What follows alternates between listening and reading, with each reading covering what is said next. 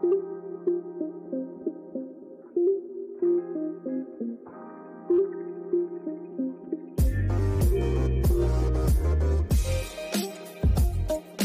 mahasiswa pasca sarjana, publikasi sudah jelas adalah kewajiban, bahkan menjadi syarat untuk bisa lulus.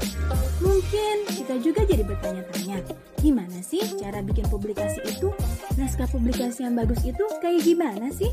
Atau gimana caranya agar tulisan kita bisa dipublikasikan di jurnal yang kita incar? Selamat datang di episode perdana podcast Just Post It Kelurahan LPDP UI 8.0. Di episode ini, kami akan membahas serba-serbi jurnal nasional dan internasional bersama alumni LPDP UI dari Fakultas Hukum, Kak Lili Evelina Sitorus. Dengan dipandu oleh Fitri Anugrah, kamu bakal dapat berbagai tips jitu dalam menulis jurnal langsung dari masternya. Selamat mendengarkan.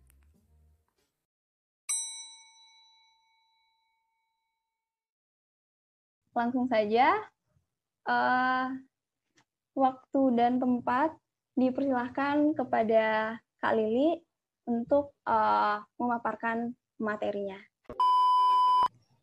Oke ya. Ini jadi kalau dari struktur yang saya biasa pakai kan uh, yang dipakai kapital itu abstrak, introduction, literature review, methodology, uh, result, discussion, conclusion, acknowledge, dan reference, ya kan? Nah, yang besar-besar itu biasanya itu bab, ya kan? Jadi istilahnya introduction bab satu, gitu kan? Tapi kalau dibuat dalam bentuk, uh, ya kalau uh, kalau dibuatnya dalam bentuk perbab ya, kan kadang ada tulisan uh, yang langsung nggak pakai bab gitu. Nah, Uh, jadi dia tuh kayak subjudul gitu, subjudul besar, introduction gitu kan.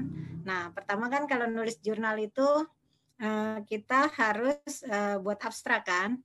Yang kemarin tuh uh, di grup saya udah kasih kan link yang dari jurnal Unila kan. Jadi paling gampang itu kalau nulis jurnal itu ya itu buka linknya. Uh, waktu itu ada yang japri saya siapa tuh lupa temannya Fitri jadi kalau mau tahu eh, apa syarat-syarat nulis jurnal, buka linknya. Nanti di setiap jurnal, misalnya kayak di FAUI, dia kan ada Indonesia Law Review sama eh, jurnal hukum dan pembangunan. Nah, biasanya tuh kalau kita mau ngetes tuh, misalnya yang bahasa Indonesia, dua-duanya kan jurnal skala nasional ya. Nah, jadi bisa kita lihat kalau misalnya kita masih kurang kemampuan bahasa Inggrisnya, kita coba dulu dalam bahasa Indonesia jurnal hukum dan pembangunan kita lihat di bagian template. Biasanya selalu ada tuh template-nya. Template Nah, kita contoh aja tuh dari template itu, aja tuh dari perannya.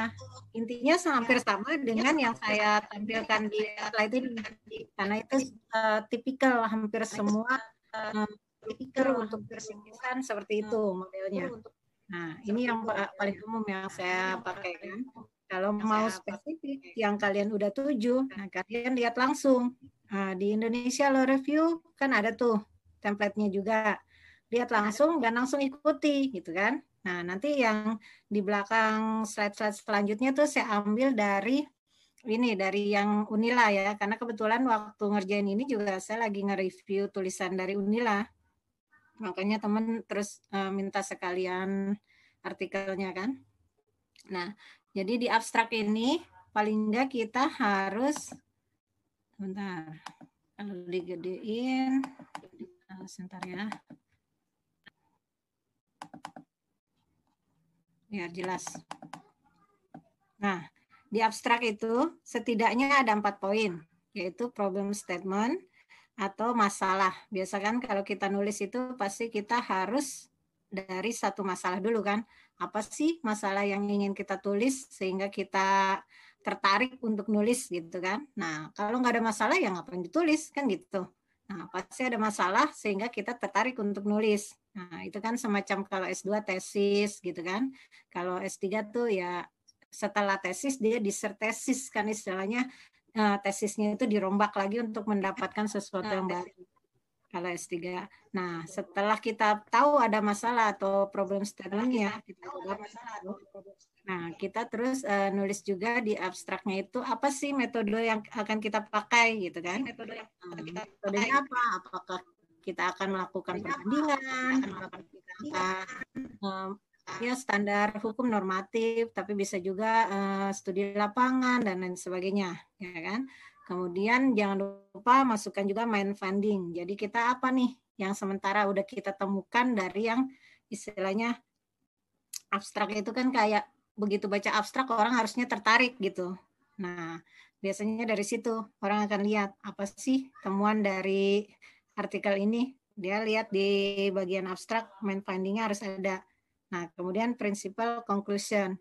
Jadi apa nih hasil dari temuan ini, ya kan? untuk apa gitu karena kan oh, biasanya orang kan mencarinya begitu kan karena kalau kita eh, contohnya S3 dia kan perlu novelty kan dengan berbagai macam rujukan atau referensi mereka kan nggak mungkin baca satu dua jurnal 10 20 jurnal pun kurang kalau S3 jadi dia harus menemukan apa itu yang masalah dari 10 jurnal ini. masalah dari 10 jurnal compile dan terus dia temukan dan dia membuat sendiri. Dan terus dia temukan nah, dan dia membuat tiga ya nah itu kira-kira contohnya uh, dari penjelasan tentang abstrak dan uh, dari penjelasan ke materi supaya langsung tahu ya. Ini kebetulan memang saya bikin untuk ya ini kebetulan memang konferensi IP bulan Maret. Karena udah diterima abstraknya valid untuk di uh, ini ya dipaparkan di sini gitu. Nah dari sini uh, saya ambil judul Local Working as a Patent Requirement within the Framework of Indonesian Law. Tadi kan kita lihat kan di sini kan, yang pertama dari abstrak itu adalah problem statement. Nah di sini problem statement yang saya ambil adalah masalah yang terjadi di Indonesia. Jadi di Indonesia tuh kalau di sini ada yang mungkin mengambil mata kuliah haki, tesis atau disertasi tentang haki, hak kekayaan intelektual mungkin familiar ya. Jadi ada masalah di bidang hak kekayaan intelektual terutama paten. Kebetulan saya uh, paten. Nah, masalahnya itu apa? Masalahnya itu uh, bahwa paten itu wajib dilaksanakan di Indonesia gitu kan. Nah, kewajiban untuk melaksanakan paten di Indonesia kemudian mendapat Eh, mendapat kritik atau mendapat dorongan kalau dari level internasional tuh karena mereka merasa masalah dong masalah kalau harus dilaksanakan di Indonesia untuk mereka orang luar gitu. Karena mereka akan kerepotan membangun pabrik atau yang lainnya gitu. Itu itu untuk paten ya dalam konteks jadi saya pikir itu masalah kan? nah itu problem statementnya. Nah, kemudian saya temukan di sini kan setelah itu kan. Uh, nah, ini saya agak agak skip tuh waktu nulis ini karena nggak merhatiin ini nggak merhatiin struktur ini metodologinya jadi hampir ketinggalan waktu bikin. Jadi intinya di TRIPS atau aturan internasional tentang hak kekayaan intelektual itu mengatakan bahwa sebenarnya pelaksanaan paten itu bisa juga dilakukan melalui Artinya orang tua yang di Indonesia tidak perlu membuat pabrik dan melaksanakan sendiri di patennya, tapi bisa juga diimpor. Nah, itu sudah uh, secara internasional sudah dapat diterima. diterima. Akhirnya undang-undang paten direvisi melalui Omnibus Law. Yang tadinya mau dihapus pasal 20 itu kemudian dirubah atau direvisi menjadi memasukkan uh, kalimat bahwa impor itu bisa dilakukan pelaksanaan paten. Itu semacam Nah, itu di situ statementnya dua berarti. dua statement yang saya masukkan dalam abstrak ini. Kemudian setelah itu metodologinya baru saya ingat kan? kalau di abstrak harus ada, saya tulis bahwa ini akan menjadi perbandingan antara antara hukum nasional dan internasional. Kemudian main findingnya di situ dilihat kan bahwa ternyata aturan yang lebih tinggi dari TRIPS yaitu Konvensi Paris. Jadi gitu caranya kan. Caranya kan. Kita uh, harus mencari yang namanya perbandingan hukum tuh seperti itu. Kalau kalian mendapatkan masalah misalnya korupsi, kalian mencari uh, perbandingan hukum antara hukum internasional dengan hukum nasional yang mengatur tentang korupsi misalnya ya kan. Nah, hukum nasionalnya apa gitu? Hukum nasionalnya misalnya uh, kalian undang-undang tipikor gitu kan. Nanti hukum internasionalnya yang mana? Apakah kalian akan membandingkan dengan konvensi yang anti korupsi dan lain sebagainya? Nah, itu contohnya itu bisa juga dilakukan. Nah, yang saya lakukan di abstrak ini membandingkan antara yang TRIPS tadi dengan hukum kita yang omnibus law, tapi saya tarik lagi ke atas yang membawahi TRIPS yaitu konvensi Paris gitu. Jadi kalau ada yang keberatan terhadap TRIPS, kita masih bisa menariknya bahwa ternyata yang lebih jauh atau di atasnya TRIPS atau payungnya TRIPS itu konvensi Paris juga membolehkan. Nah, itu kira-kira temuannya kan. Temuannya di situ dan terakhir kan sesuai dengan struktur ini kan principal conclusion. Jadi di situ saya bilang bahwa memang misuse of patent yang dari konvensi Paris itu contohnya jika patennya tidak dilaksanakan di Indonesia gitu kan. Nah, bagaimana caranya? Oh, ternyata ternyata pemerintah kita boleh juga mengartikan bahwa impor sebagai pelaksanaan paten untuk menghindari uh, argumen bahwa patennya tidak dilaksanakan di Indonesia kira-kira gitu. Jadi dalam satu abstrak itu tulisan harus udah jelas gitu. Udah jelas apa yang mau kita tulis sampai akhir jadi kalau kalian bikinnya seperti ini abstraknya, ketika kalian memecahnya untuk jadi satu tulisan, itu akan lebih gampang.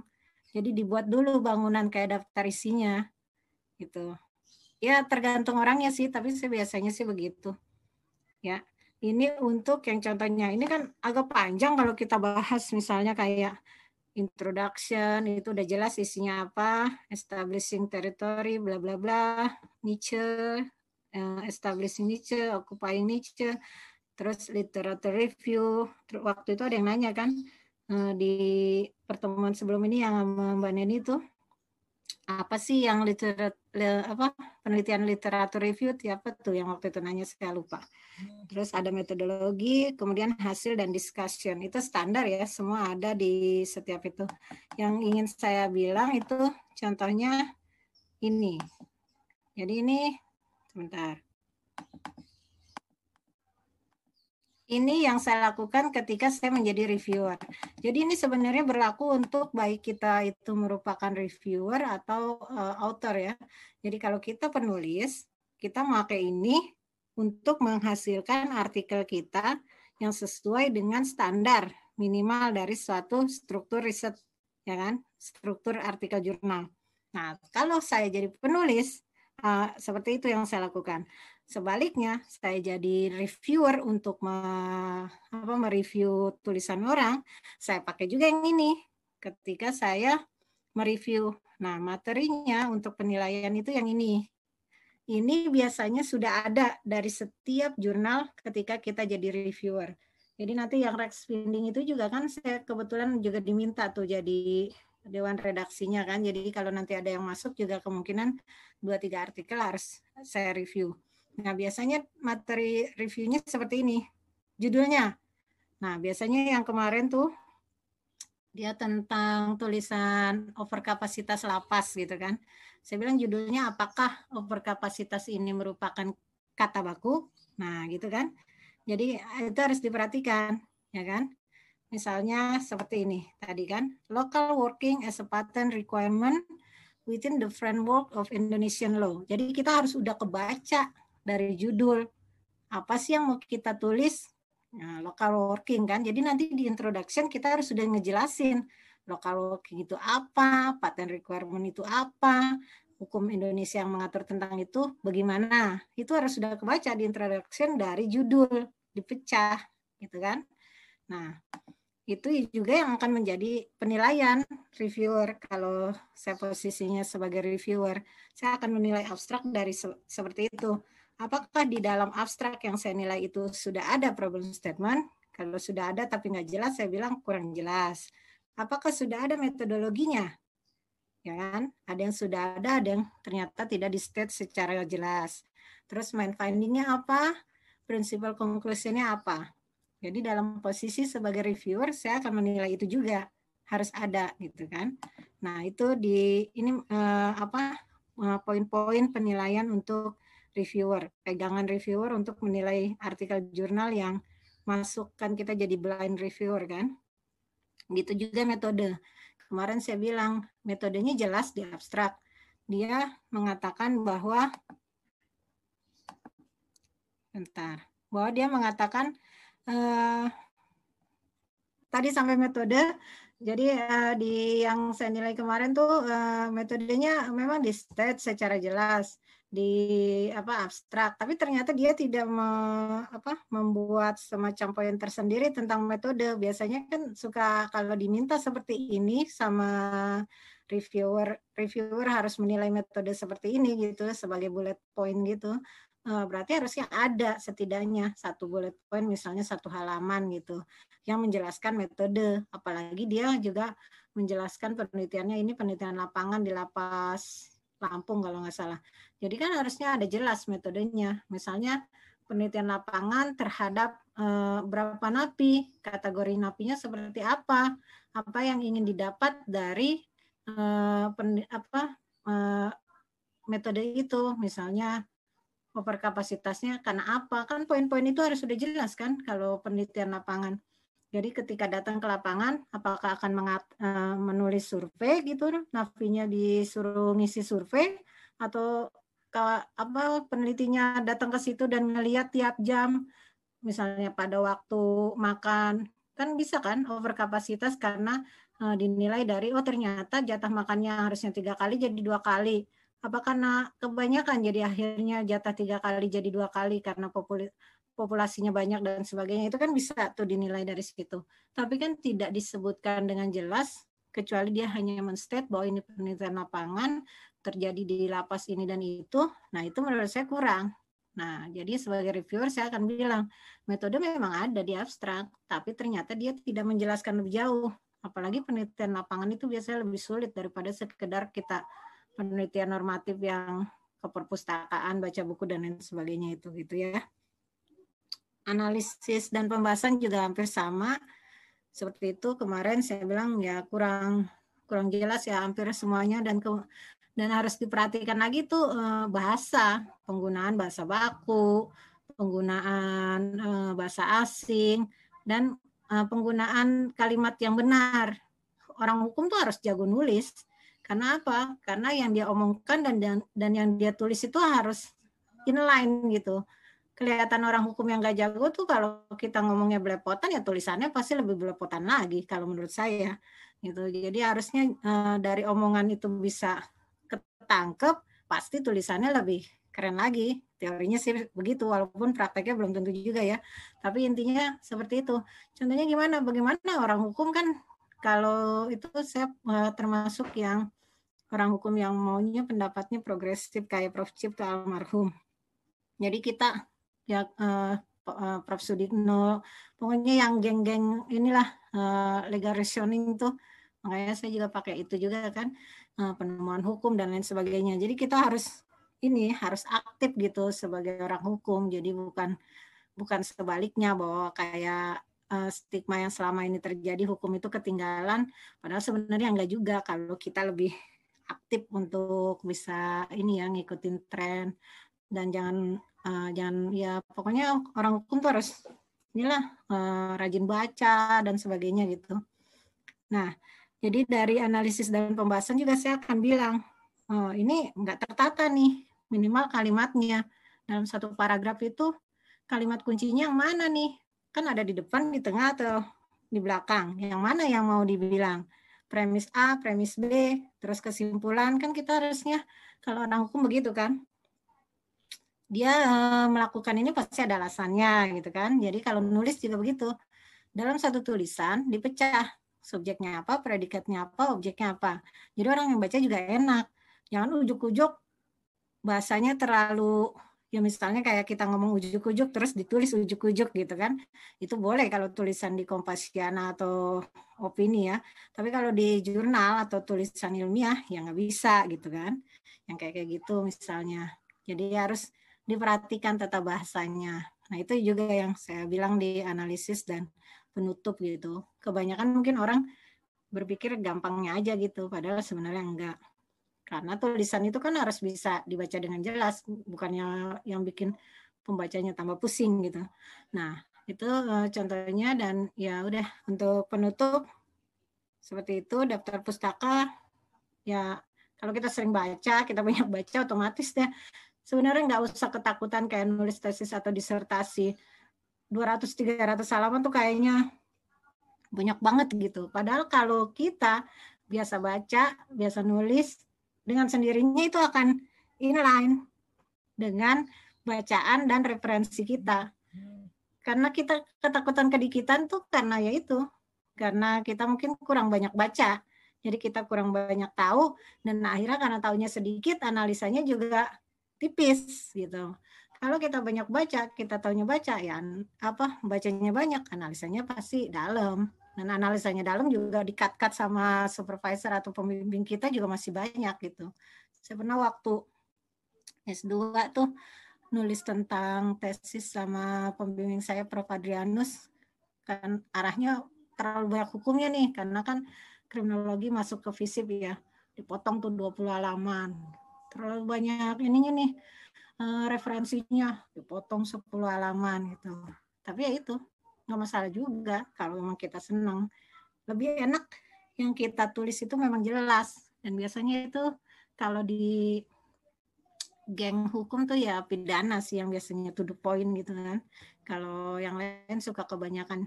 Jadi kalau menurut saya apalagi untuk tulisan jurnal jangan terlalu banyak ya misalnya satu poin aja tuh introduction satu halaman satu setengah halaman tuh udah cukup. Jadi kita jangan terlalu banyak kayak ya apa, namanya tuh pengantar yang menurut saya nggak perlu gitu. Pertama capek-capek baca kedua jadi orang nggak ngeh ini poinnya di mana intinya yang mana gitu. Jadi kalau nulis tuh harus dibiasain gitu. Awalan pengantar sama kayak kalau kita nulis atau baca novel kan atau nonton film gitu kita kan harus dibuka dengan yang itu. Terserah kita memilih yang mana. Apakah kita mau buka bank langsung, kata kuncinya, berarti ntar agak menurun. Nanti klimaks dan lain sebagainya ditutup dengan kesimpulan yang ngingetin lagi bahwa dari awal kita udah bilang ini loh gitu intinya. Nah ya kira-kira gitulah tekniknya. Emang susah sih kalau diomongin dan dikerjain itu kadang teori dan praktek ada agak beda ya. Nah itu terakhir Nah ini biasanya diterima tuh jarang banget. Mungkin banyak kan yang tidak dapat diterima. Biasanya saya antara dua, diterima dengan revisi seperlunya oleh redaksi, kalau dia nggak parah-parah banget. Saya pikir kasihan kan, kita sendiri kalau nulis nggak mau dong. Udah capek-capek nulis, harus ngoreksi lagi, gitu kan. Jadi kalau dia nggak parah-parah banget, diterima dengan revisi seperlunya oleh redaksi kayak typo-typo gitulah. Terus kalau yang kemarin tuh saya tulis diterima dengan beberapa revisi oleh penulis. Karena menurut saya agak parah gitu. Jadi banyak bahasa yang saya jadi pusing, kalimat yang bebelit, yang akhirnya double-double dan sebagainya. Jadi dalam satu kalimat tuh jangan kata dari ada lebih dari dua, satu aja cukup. Biasain begitu.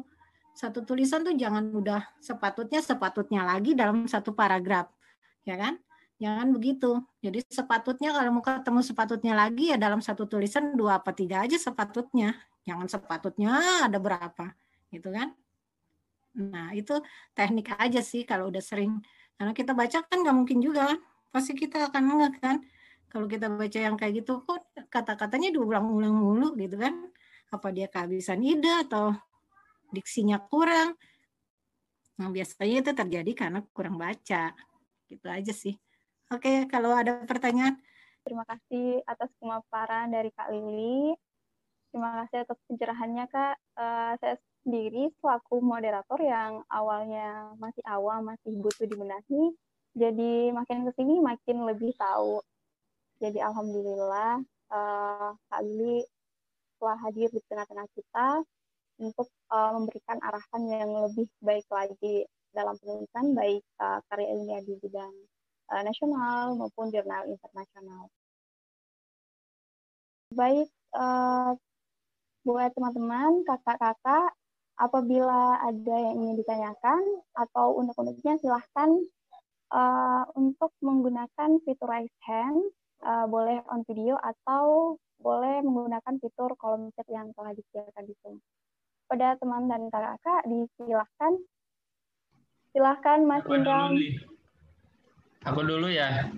Ini kan saya mau nanya terkait perbandingan yang ideal ya antara latar belakang dengan isi. Karena terkadang saya latar belakang sama isi itu kayak dua banding satu gitu. Nah, yang yang idealnya berapa? Maksudnya latar belakang ya nggak usah banyak-banyak kan, isi otomatis lebih banyak. Masa latar belakang banyak banget kan? Kita kalau mau tahu latar belakang sesuatu nggak perlu lah sampai berhalaman-berhalaman. Kalau jurnal itu Hmm. standarnya tuh 15 sampai 20 biasanya 15 petu. halamannya. Dan itu kadang ada yang cuma satu spasi. Jadi kayaknya kalau kebanyakan nggak cocok juga karena ya orang kan asumsinya jurnal itu beda sama kalau kita nu- Hmm. nul- nulis tesis atau disertasi. Kita nggak perlu lagi yang kebanyakan orang tuh mencari jurnal sama kayak kita aja kalau mencari jurnal kan.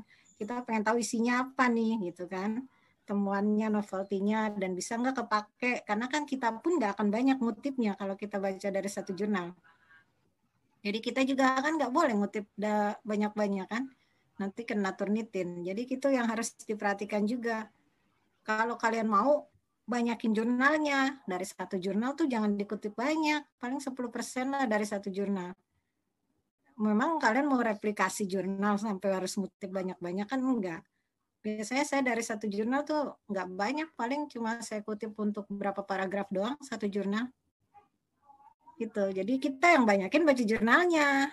Jadi kita tahu kalau kita baca banyak jurnal walaupun isinya sama tapi kita jadi lebih banyak paham dan kita juga jadi kebantu dengan banyaknya diksi atau vocabulary kita terhadap satu masalah sama kita baca 10 dan 20 hasilnya pasti beda.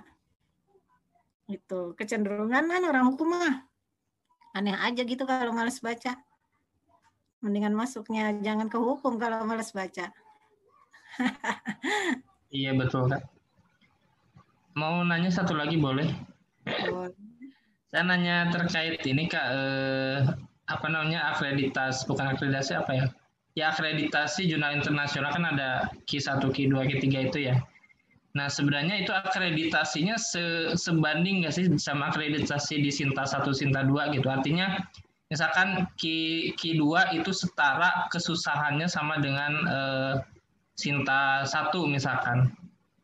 Atau sebenarnya yang jurnal internasional itu emang jauh grade-nya lebih tinggi daripada yang yang yang Sinta 1 2 3 gitu. Nah ini trik lagi ya, kalau saya emang ngasihnya yang trik-triknya aja lah, nggak usah kayak itu. Karena saya bukan orang Kemendikbud ya, nggak tahu juga itu Sinta dengan eh, Q1, Q2 itu bagaimana. Tapi intinya gini, kalian tuh targetnya apa? Dulu waktu saya S3, targetnya adalah lolos dengan dua jurnal terakreditasi nasional. Oke, kalau gitu saya nulis dua. Satu di Indonesia Law Review, satu di Jurnal Hukum dan Pembangunan. Itu untuk meloloskan kita supaya kita bisa apa? Eh, bisa promosi gitu kan? Nah target kalian lulus apa? Kalau target kalian lulus Scopus ambil aja yang Q4 Q4 itu kan yang paling bawah kan kalau emang kalian pede ya silakan. Tapi gak usah kayak kita kepengen keren tapi nanti lulusnya lama gitu kan? Kita kan goalnya apa dulu nih yang kita mau capai? Nggak usah peduliin Q1 Q2 Q3 yang penting kan kita mau lulus kan? Dan kalau bisa on time gitu.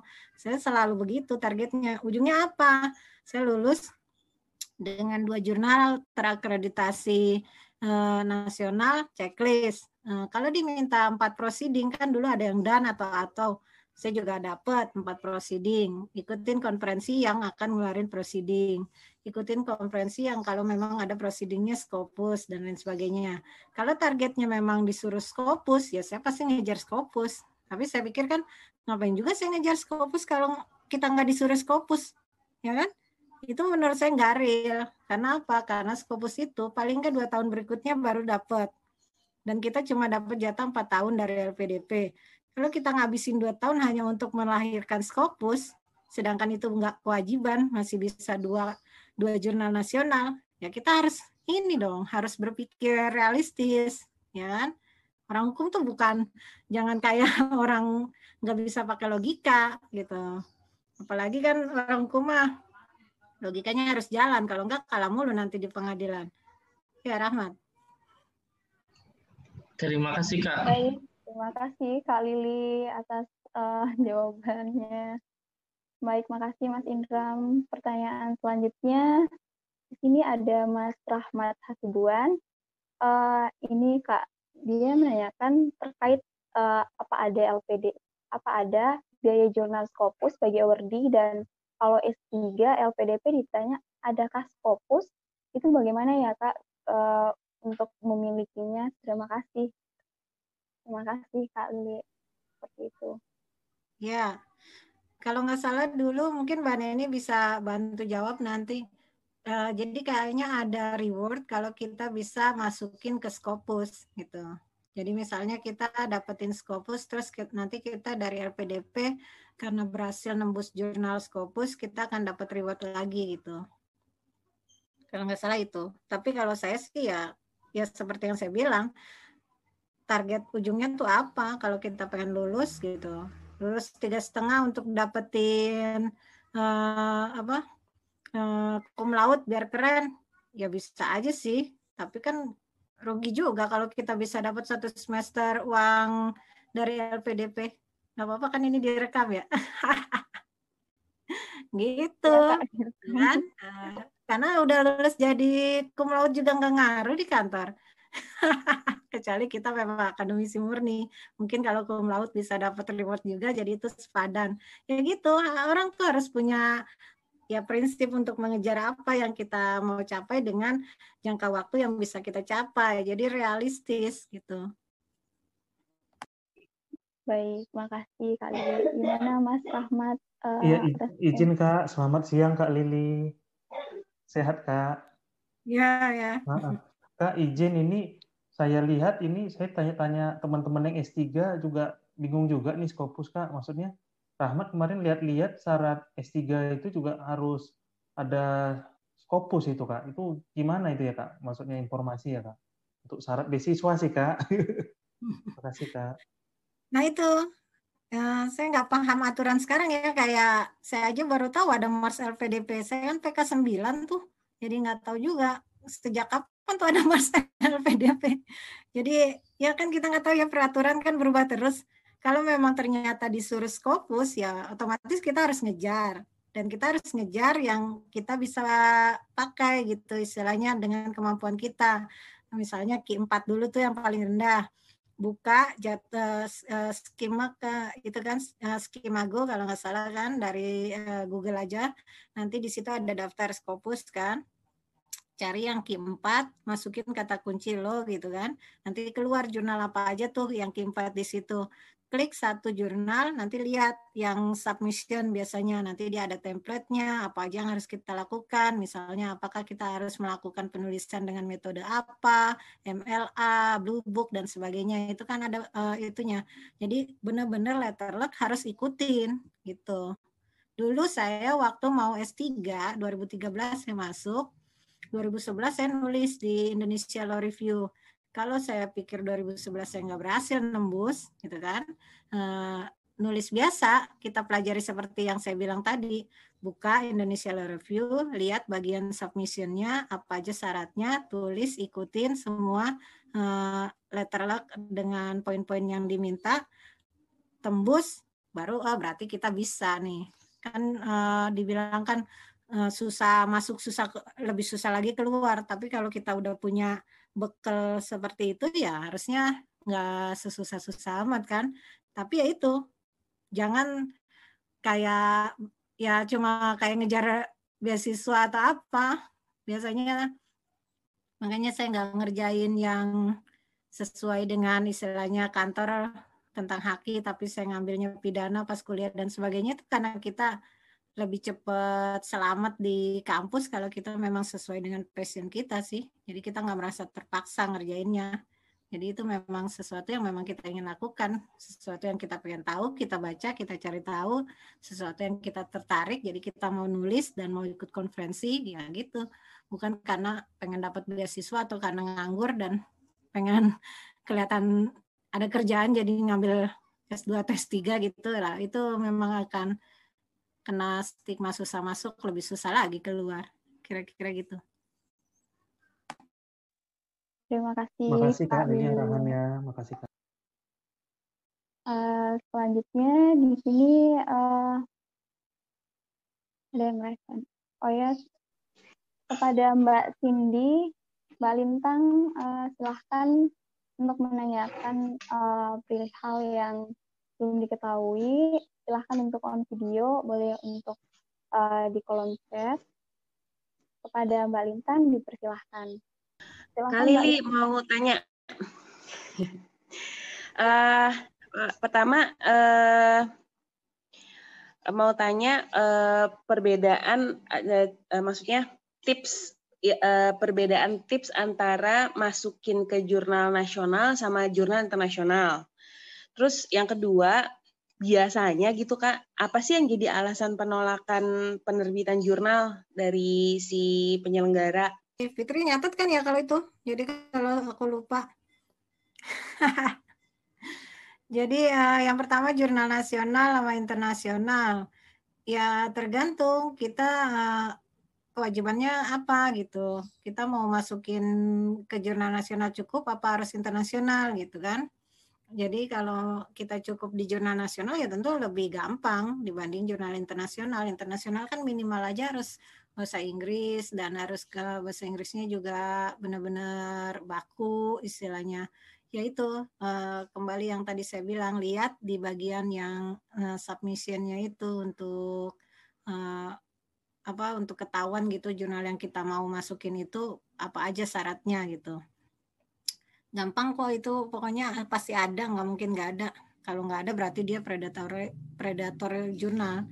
Nah kalau saya tuh kalau paling gampang tuh kalau mau masuk tuh ya itu eh, kayak tahun lalu nggak ada ya mungkin karena covid kan. Saya ikut dari sejak adanya apris tuh Apres UI dan sama yang kedua itu yang iClef iClef FAUI itu saya ikut Apres empat kali iClef tiga kali kalau nggak salah setelah itu tahun lalu nggak ada nah dari situ kita aja nggak perlu susah-susah kita eh, cukup masukin lewat situ kan eh, konferensi ternyata konferensinya itu nantinya uh, membukukan atau membuat memuat hasil-hasil yang submit itu di jurnal. Makanya lama.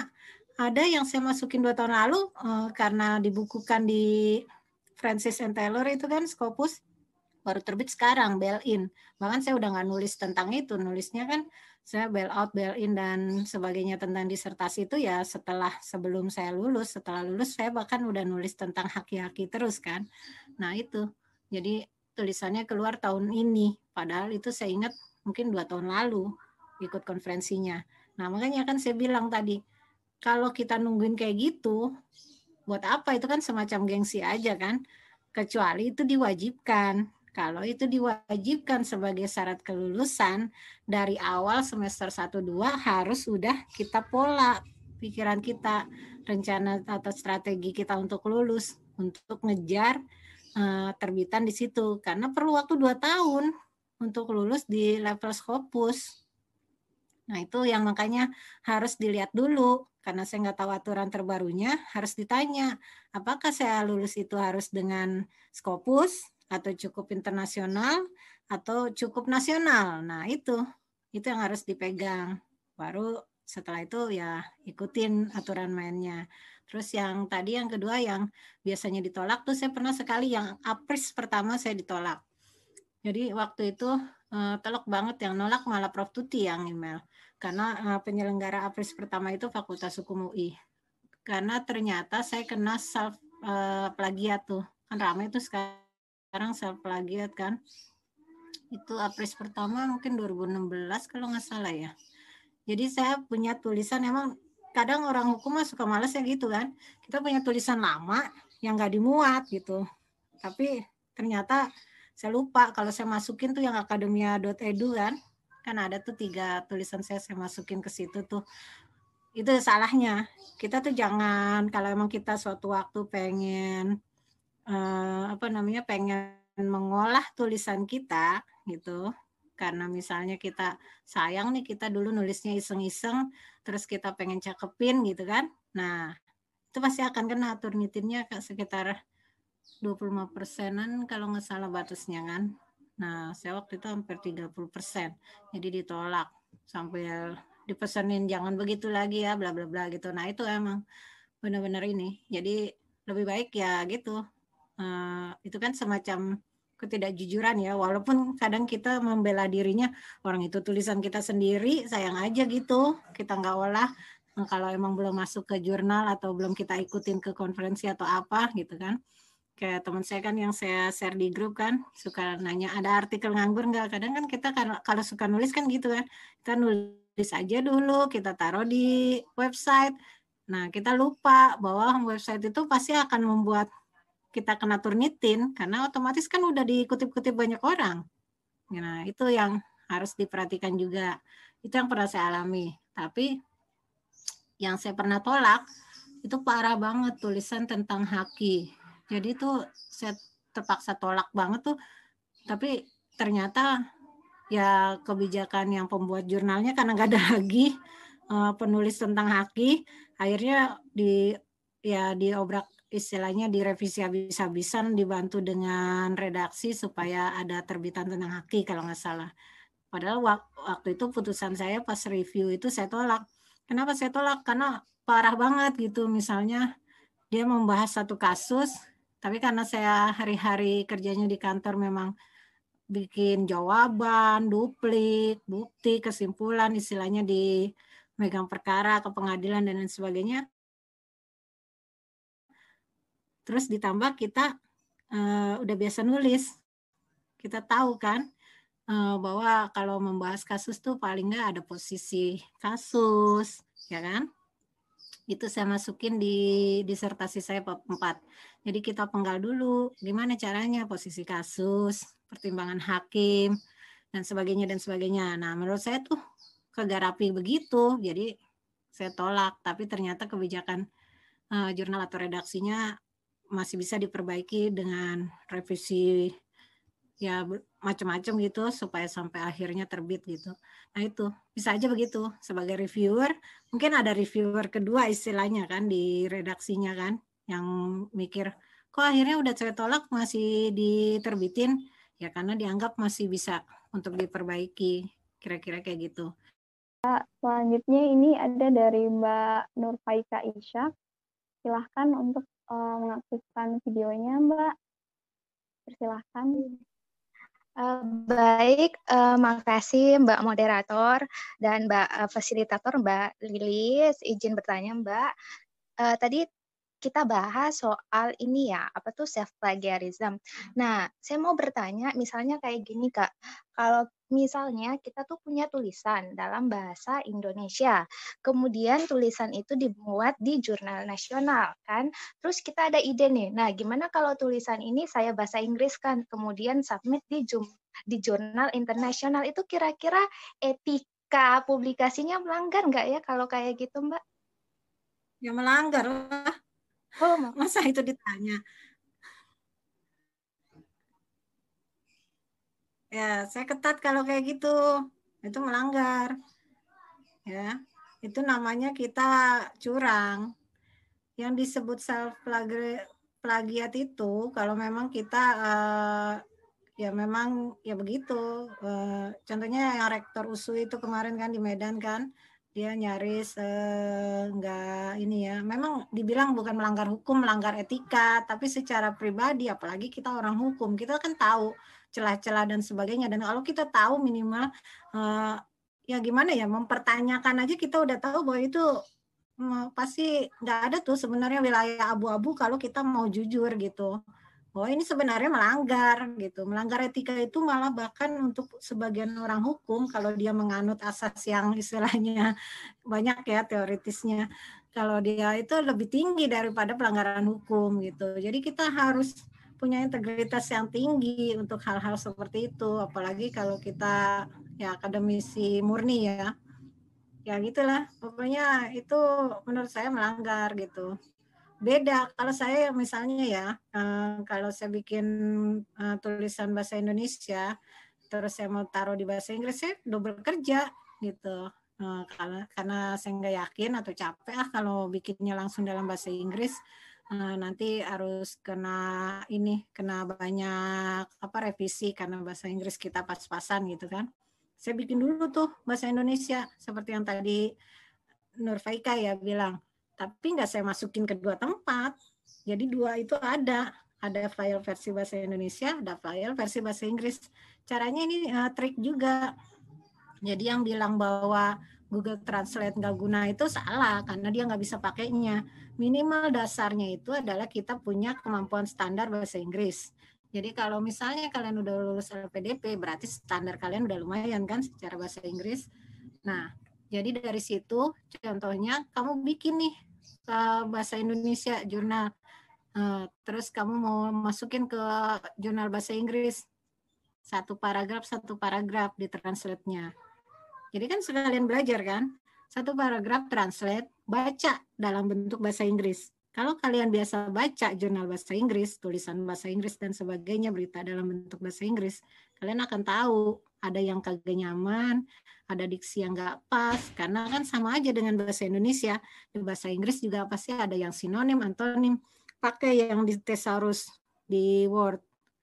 Kalau kalian nggak yakin dengan kata ini, cari thesaurusnya yang lebih familiar sama kalian. Kalau saya sebaliknya, ini terlalu umum nih. Saya pakai thesaurus untuk saya cari yang kelihatan agak sophisticated gitu kan. Jadi kelihatan keren padahal mah sebenarnya sama aja artinya. Gitu kira-kira triknya. Oke ya. Baik, terima kasih Kak Lili. Bagaimana Mbak Nur Faisah? Iya, makasih Mbak. Iya. Sudah jelas ya.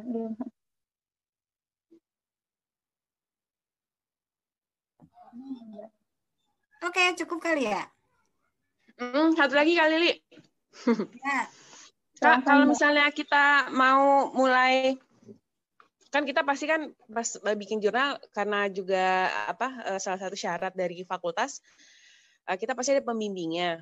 Nah, cuman kan uh, waktu untuk apa bertemu pembimbing juga terbatas kan, maksudnya konsultasinya jadwalnya juga terbatas. Apakah kita juga seandainya kali berkenan gitu, saya lah minimal misalnya minta masukan dari kalian sewaktu-waktu sebagai mentor berkenan nggak kak?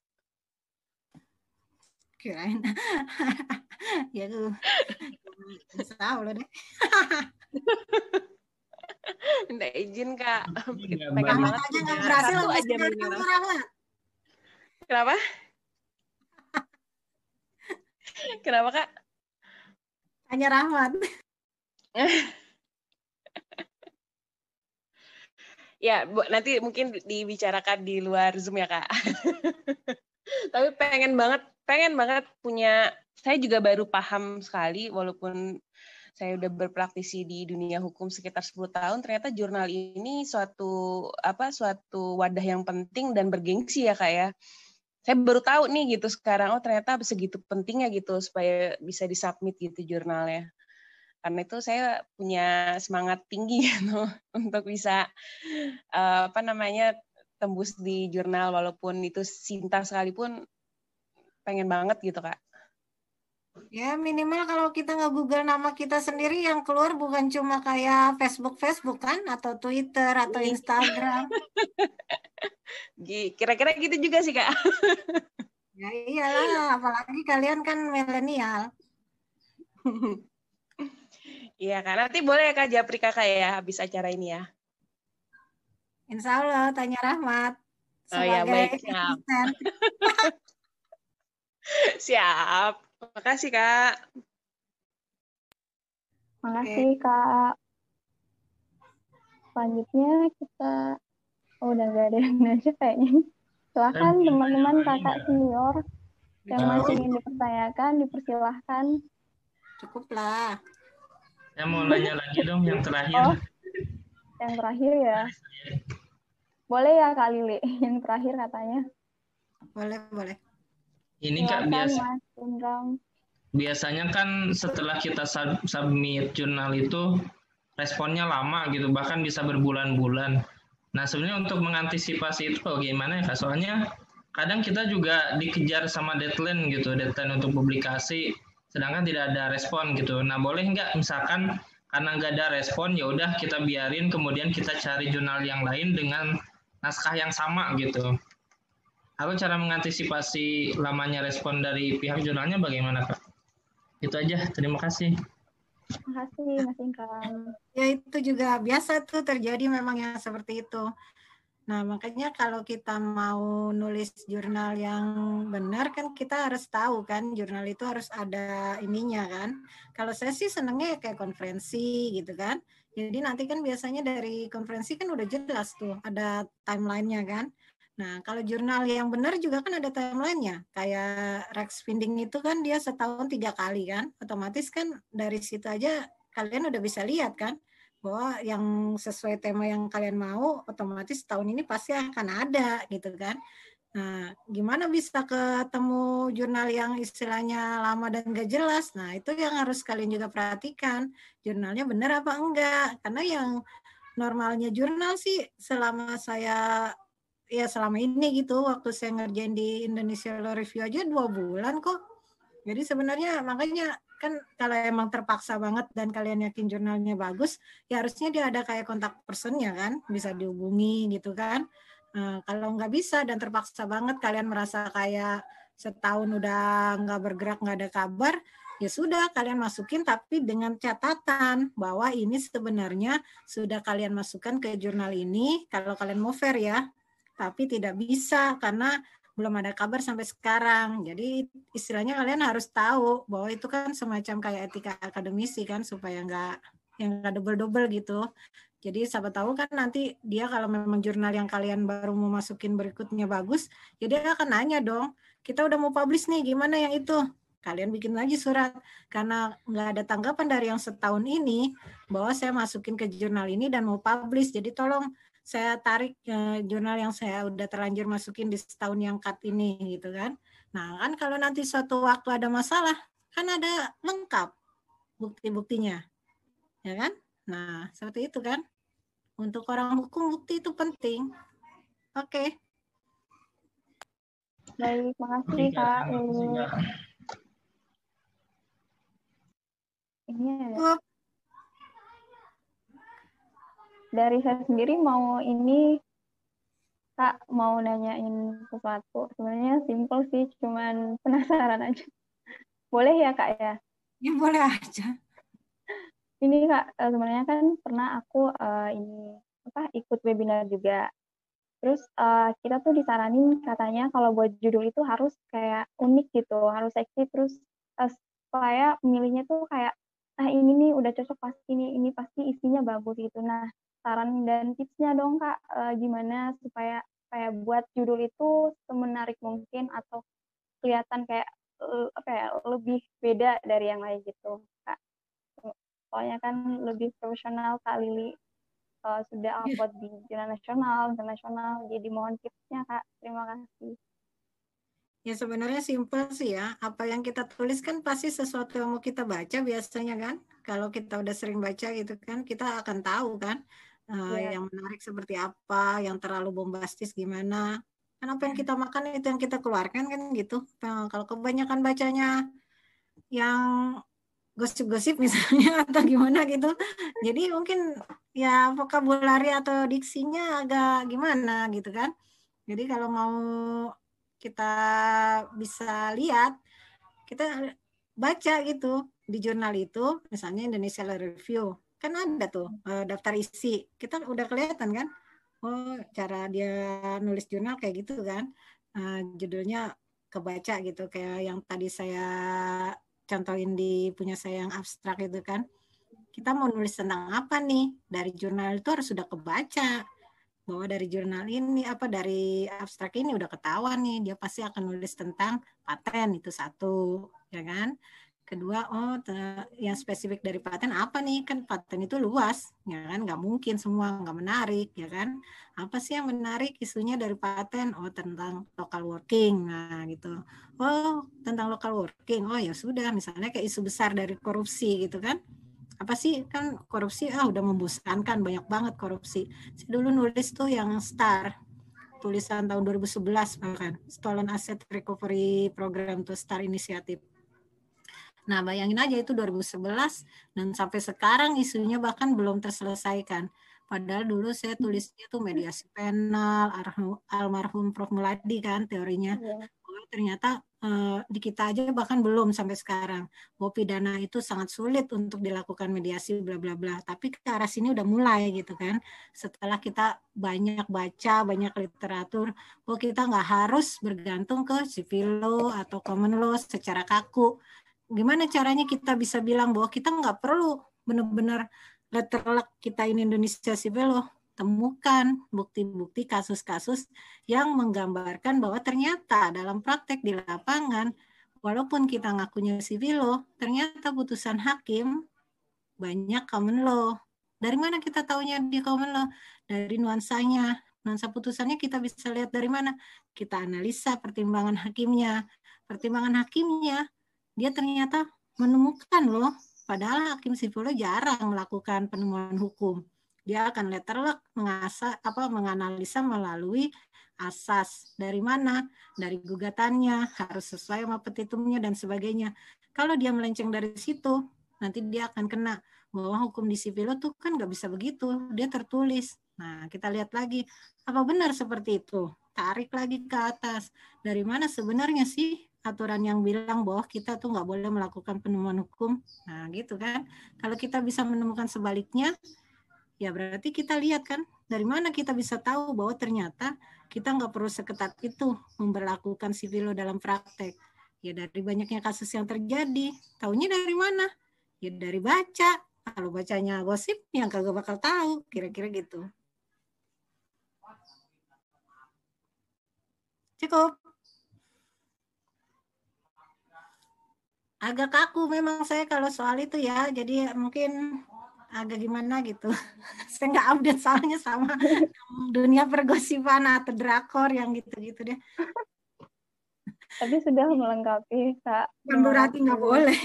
Cuma kadang-kadang kan kita harus kayak tunnel vision istilahnya kan kalau kita dalam proses untuk menulis sesuatu atau kita dalam proses mengerjakan sesuatu ya. dalam level yang kita punya target tertentu. Kalau kita kebanyakan nih, saya penggemar film, tanya Mbak Nen itu. Nggak mungkin dah eh, sebulan nggak ke bioskop. Bahkan saya ngerjain 70% disertasi saya di Starbucks, teras kota hmm. tuh. Karena setelah saya nongkrong di situ jam 8, jam 9, break jam 12 saya uh, makan siang terus uh, sholat terus nonton film. Nah, habis itu balik gitu. Nah itu kira-kira tuh aktivitas saya selama tugas belajar kan PNS ya. Jadi saya nggak ke kantor jadi kantornya pindah gitu ke Starbucks. Jadi saya akui banget tuh seperti itu nyaman buat saya gitu kan. Nah maksudnya apa? Maksudnya kita harus menemukan yang seperti itu gitu. Nah, kalau kita ternyata tiba-tiba lagi tunnel vision, terus kita banyak gangguan. Nah, di situ tuh yang gangguan itu yang akhirnya susah. Kita harus benar-benar ya nggak tahu ya kalau S2 sih kayaknya mungkin nggak sedahsyat S3 kali ya. Ya ya harusnya sih jangan kebanyakan ininya. Kalau saya kan misalnya cuma film, jangan kebanyakan kayak ya kongko-kongko atau apa gitu. Akhirnya jadi ya gimana ya? Jadi konsentrasi kita juga kalau bercabang, kalau orangnya susah konsentrasi ya akibatnya akan susah juga. Ini sih saran aja gitu kalau yang lagi dalam tahap penulisan. Kira-kira gitu. Baik, Kak. Makasih kali. Mungkin uh, ada lagi pertanyaan dari kakak-kakak dan teman-teman kalian. Silahkan tanya sebanyak-banyaknya, Kak. Udah cukup. Oh iya. Silahkan ya. Bersambung ke grup ya. Oh baik Kak, terima kasih banyak kali. Selebihnya kita jawab, kita jawab